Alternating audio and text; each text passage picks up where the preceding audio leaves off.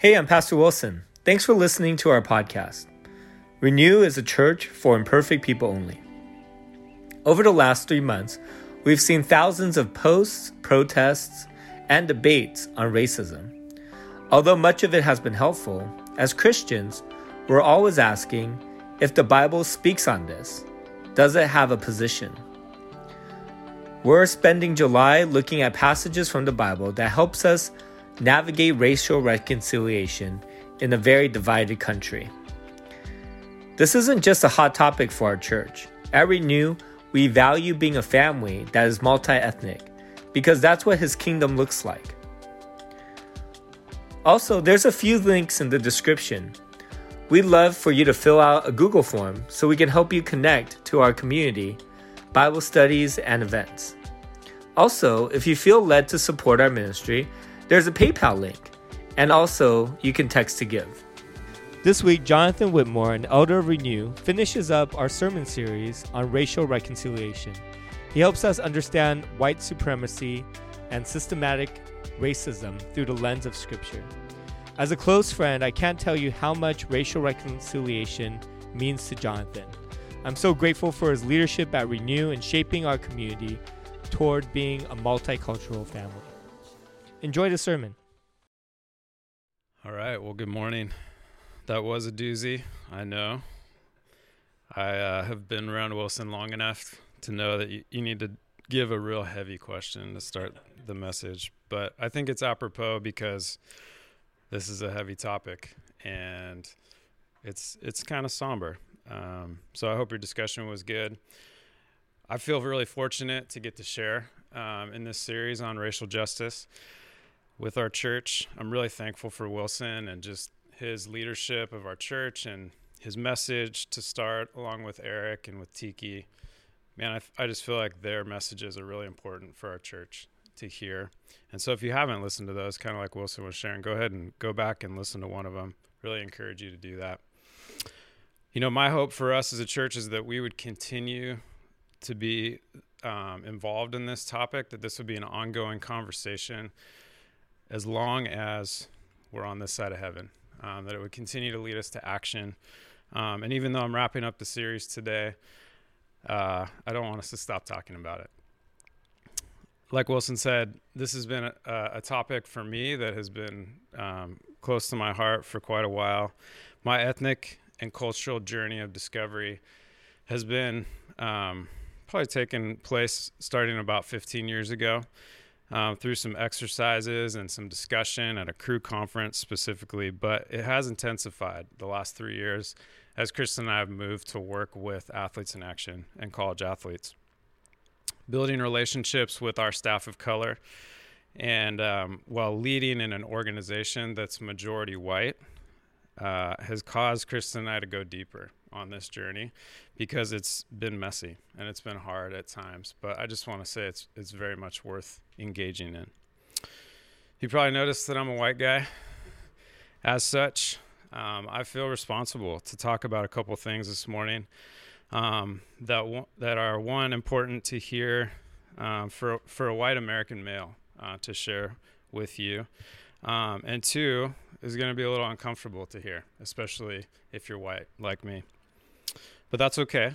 As author Austin Channing Brown says, our only chance at dismantling racial injustice is being more curious about its origins than we are worried about our comfort. It's not, com- it's not a comfortable conversation for any of us. It is risky and messy. It is haunting work to recall the sins of our past. But is not this the work that we have been called to anyway? Is this not the work of the Holy Spirit to illuminate truth and to inspire transformation. It's haunting, but it's also holy. Being part of Renew has been very enriching on multiple levels for my family, but uh, especially because there aren't many environments where we actually get to be in the ethnic minority, and we do here at Renew Church. And since the majority of folks that make up Renew would, would identify as Asian Americans, I want to begin this morning with some history of being Asian in the United States. The Chinese people were the first Asians to immigrate to the U.S. in large numbers. They arrived in California around 1850 as part of the rush for gold. Throughout the rest of the 1800s and into the first few decades of the 1900s, there continued to be ebbs and flows of other Asian immigrants to the U.S. And not coincidentally, there were also a few pieces of legislation that were passed during that time to prevent Asian immigrants from achieving U.S. citizenship or receiving the benefits of citizenship. In 1910 and 1913 specifically, there were two court cases that classified immigrants from India as Caucasians, which allowed them to intermarry with US born whites. That was the purpose of that those court cases. And because of these decisions, a group of Asian Indians, on the basis of their Caucasian classification, pursued their right to become citizens in a case that went to the Supreme Court in 1923. And in that case, they were denied citizenship. The judges ruled that while Asian Indians were indeed Caucasians because they descended from the Caucasoid region of Eurasia, they, would not be considered white and consequently were not eligible for U.S. citizenship. This ruling made explicit the concept of skin color as a bar to becoming a citizen. And this racial barrier to citizenship was actually not removed until 1952. So, I'm quoting here For the first 100 years of Asian America, the 1840s to the 1940s, the images of each community were racialized and predominantly negative. The Chinese were called Mongolians and depicted in the popular press as heathens, gamblers, and opium addicts. The Japanese and Koreans were viewed as the yellow peril. Filipinos were derogatorily referred to as little brown monkeys, and Asian Indians, most of them Sikhs, were called ragheads. So after the Supreme Court decision in 1923, 64 other Indians who had naturalized lost their American citizenship. One of those men, his name was Vaishno Das Bagai, and I might have butchered the pronunciation there, so I apologize. Decided, um, as a result, to commit suicide. And in his suicide note, this is what he wrote I came to America thinking, dreaming, and hoping to make this land my home. Sold my properties and brought more than $25,000 to this country. Established myself and tried my very best to give my children the best American education. In the year 1921, the federal court at San Francisco accepted me as a naturalized citizen of the United States and issued to my name the final certificate, giving therein the name and description of my wife and three sons. In the last 12 or 13 years, we all made ourselves as much Americanized as possible, but they now come to me and say, I am no longer an American citizen. They will not permit me to buy my home, and lo, they even shall not issue me a passport to go back to India. Now what am I? What have I made of myself and my children? I use that example because I think that legislation based on skin color gets to the very heart of who this man was. Um, that he was made to be an image bearer of the king, but the legislation told him that he was less than, that he was not. I could have picked dozens of other examples from the past hundred years. Um, and I say that because you might think, well, Jonathan, that was a long time ago, right? Haven't we mostly figured this out in the last half century? And I would say, you know, there there are some things that are better for sure. Let's not deny that. But in short, the answer is no. We haven't figured this out. And you know, I don't have to. We don't have to look far to see examples from today. Um, you know, we've talked about police brutality towards black men and women. Um, you could think. You could talk about ICE raids and efforts of our government to remove men, women, and children to separate families of Latinx descent and even violence towards Asian Americans because of COVID 19. And those are just some of the obvious cases that are in the news. And so, my premise here is that our country was built on the idea that being white is most desirable, and that if you're not, you're less than. You're not as valuable. And you know, I know this term makes our skin crawl, especially if you're white, and it might conjure up images um, to you, but we can refer to this as white supremacy um, and racism, of course. And really, it's just saying that the white race is up here and every other race is down here.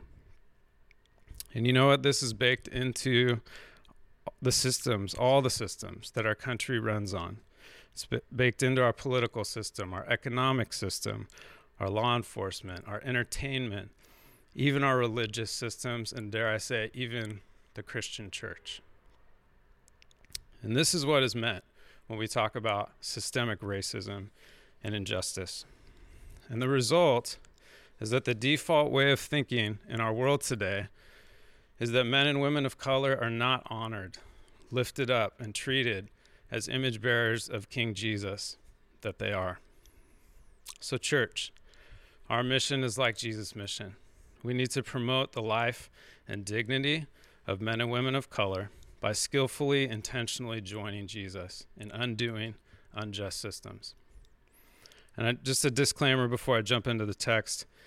Um, I want to echo Eric's words from a couple weeks ago. He said this is not a political issue. Um, he said it's a personal issue, especially for him as a black man.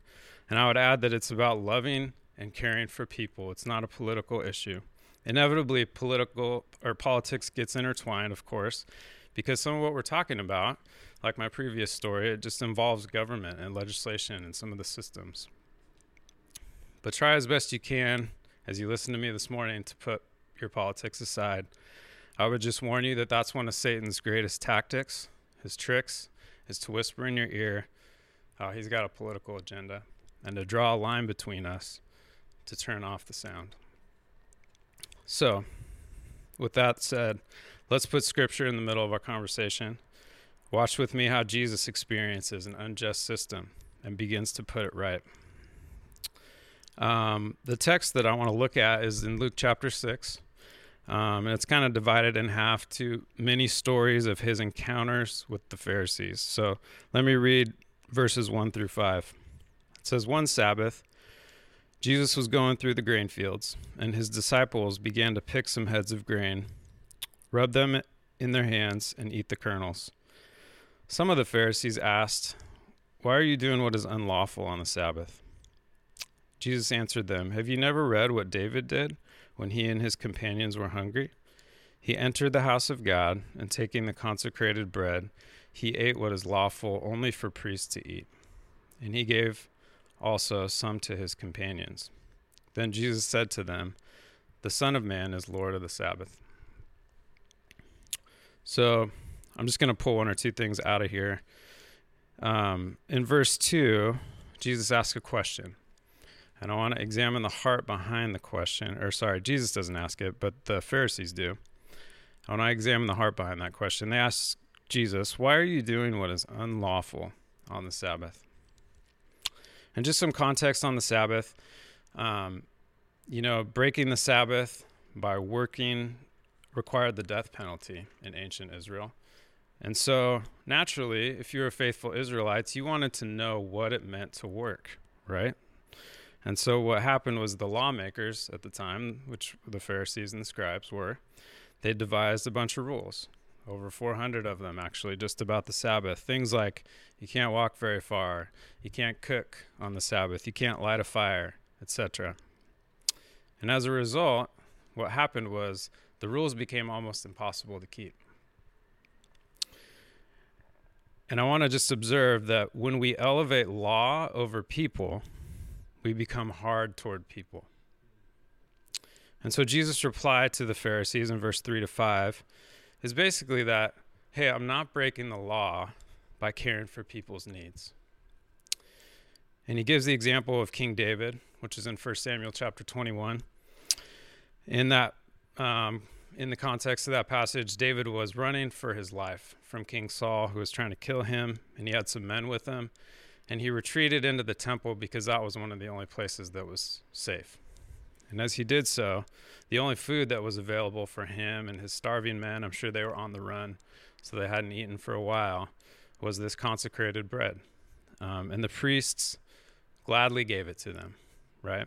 And in that passage, if you turn back, we're not going to do that, but the first Samuel 21, you'll see that the priests nor David are condemned for doing that.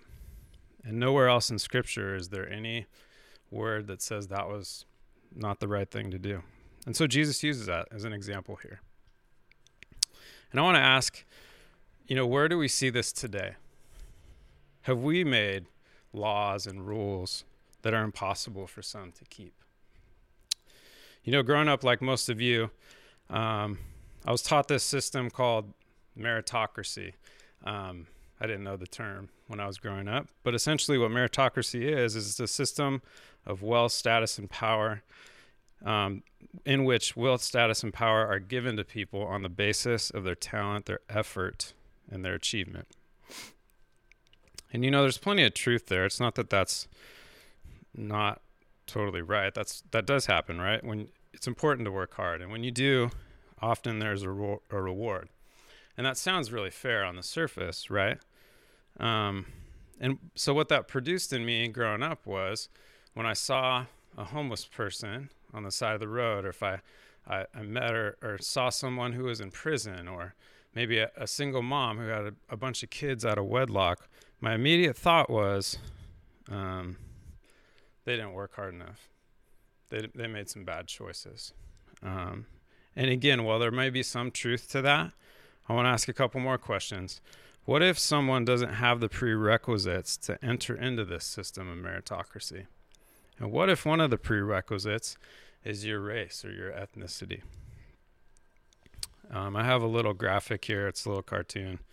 I'm not going to read it, but it's a fun illustration of this idea. Um, and I want to th- I want to look at two particular ways that this might play out.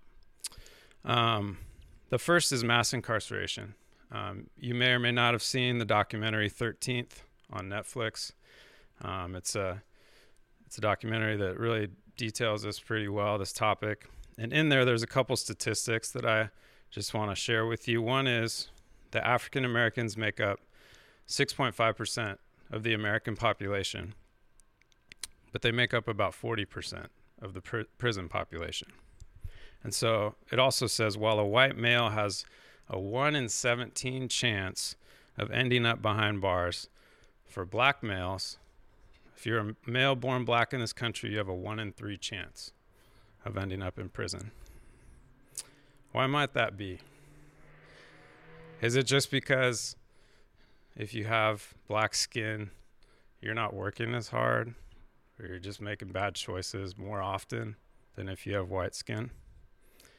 I would beg to differ. Um, and I think this is a good example of why it's important for us to get to know people who don't look like us, to hear their stories firsthand. And you know, a great way to start doing that um, is is just there's tons of great stories on this topic out there. Um, if you Google Maya Moore, I don't know if you know who she is, but she is a WNBA player, actually one of the best WNBA players out there. She was involved with Athletes in Action in college a while back, but she's done some great work in the criminal justice system. That's a great story. Maybe you've you could read Just Mercy or watch the movie. Um, or an- another recommendation, if you've ever listened to the Serial podcast, um, season three details a bunch of stories from the the Cleveland criminal justice system it's it's also pretty compelling. Another way to think about mass incarceration, though, is this way, just as an analogy. Um, if you've ever played a full game of Monopoly, my wife hates Monopoly, and so we don't play much Monopoly around my house unless it's Monopoly Junior with the kids. Um, but if you ever have, you may have found yourself in a situation where you wound up in jail, right? And actually, in this situation, you wanted to stay in jail for three rolls instead of coming out. You didn't want to roll doubles, right? Maybe you even had a get out of jail free card. And so when your turn would come up, you mentally kind of root against yourself succeeding and um, you hope you don't roll doubles. Why would you do that? What might the circumstances in the game be that made sitting in the jail cell a better option than continuing your trip around the board? As you sit in jail and realize that once you get out, if you keep rolling according to the rules of the game, you're doomed. What that what might that begin doing to the rules of the game in your mind? Just something to think about. Another example um, where meritocracy might be applied in error is um, this concept of the model minority. And so back to the Asian American story. Um, since the 1950s, our country has flipped the narrative on Asian Americans. In 1966, uh, the U.S. News and World Report, for instance, wrote At a time when Americans are awash in worry over the plight of racial minorities, remember this is the height of the civil rights movement. One such minority, the nation's 300,000 Chinese Americans, is winning wealth and respect by dint of its own hard work. Still being taught in Chinatown is the old idea that people should depend on their own efforts, not a welfare check, in order to reach America's promised land.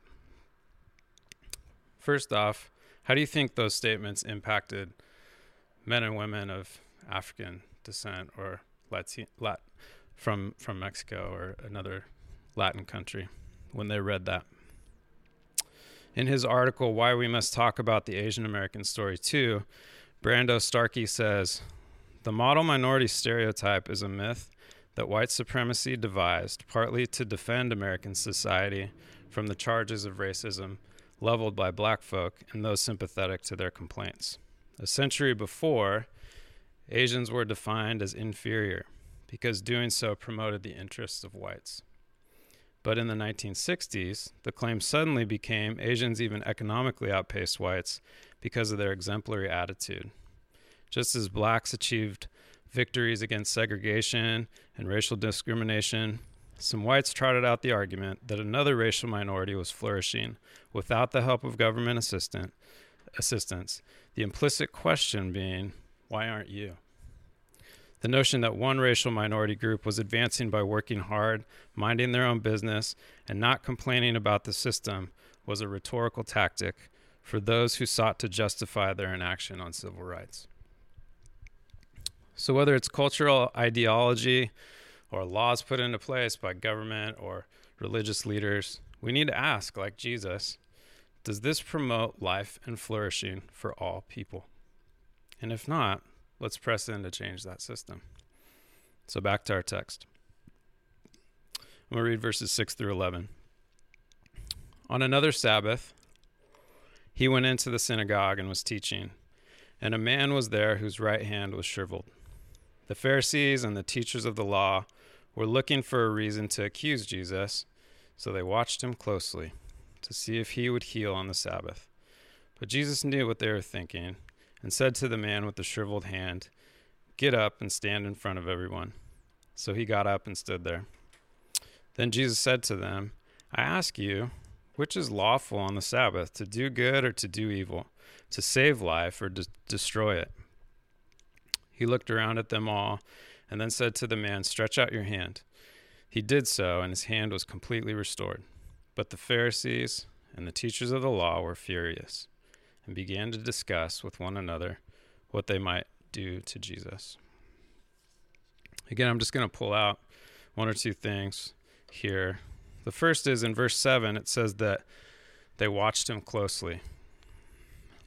Have you ever been watched closely? I imagine, depending on your ethnicity, you, you probably have. Talk to any black person who's lived in this country for a while, and they'll likely recite back a list of their personal experiences of being watched closely and suspiciously.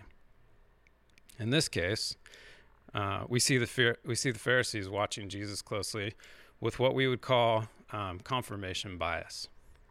And what that is, it's just when a person takes evidence that is contrary to their position and interprets it in a way that confirms their position.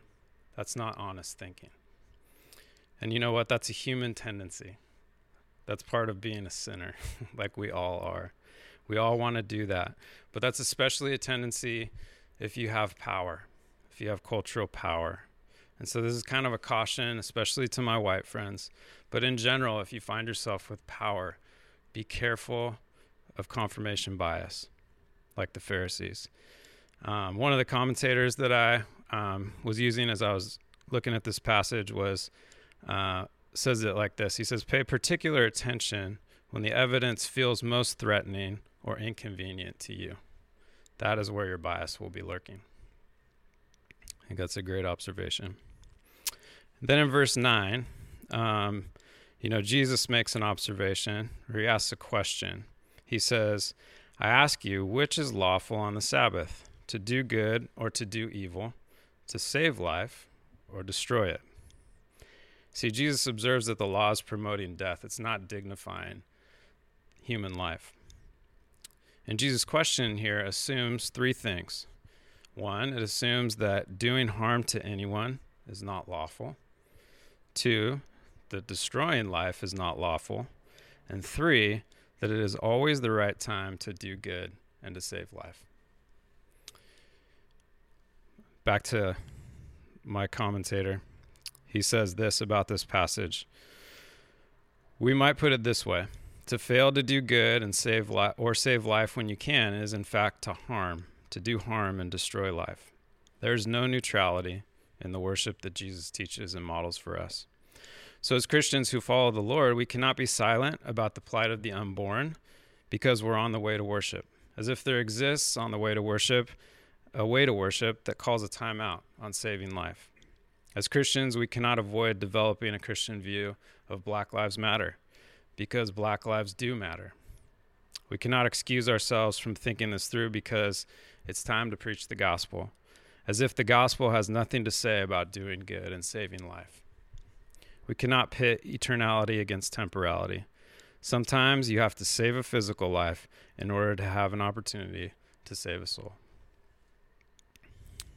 he wrote that a couple years ago too, which I thought was pretty interesting, especially with the times that we're in now. And so I just want to echo that. You know, we don't have to sign off on everything that comes under the banner of Black Lives Matter. Just like we don't have to sign off on everything that comes under the banner of the pro life movement. We don't endorse the shooting of abortion clinic doctors, just like we don't endorse, endorse violent riots in the cause of protecting black lives. You know, even I would just share that there are some doctrinal issues that I have with the Black Lives Matter organization, but I have a bigger issue with not loudly proclaiming Black Lives Matter because dignifying and affirming the image of God in black men and women is more important than fighting over doctrine. We intend to save lives, not take them. There's no contradiction in these things. Yet this is where this is where I see Christians get caught up today. My vision for our church, for the ministry that Chris and I work for, Athletes in Action, is that we'd be nimble, that we wouldn't get trapped on one side of the polarized political lines that our culture continues to draw for us. Let's be nimble, church. As Jesus said, be shrewd as serpents and gentle as doves. So hopefully, you know, I, I'm wrapping this series up, and I hope that you're starting to think, man, how can I apply some of the teaching from this series? And hopefully, you've already been thinking that. But let me make a couple comments, and I'll give you a, a couple ideas. Um, first comment is, friends, this work of undoing systems and promoting racial justice is hard work. You will, if you engage in it, you will make mistakes and you will be misunderstood. But what matters is how you respond to it. Man, I've made a lot of mistakes, um, and I have a lot more to make. and I'm not excited about. I don't like get excited about making mistakes.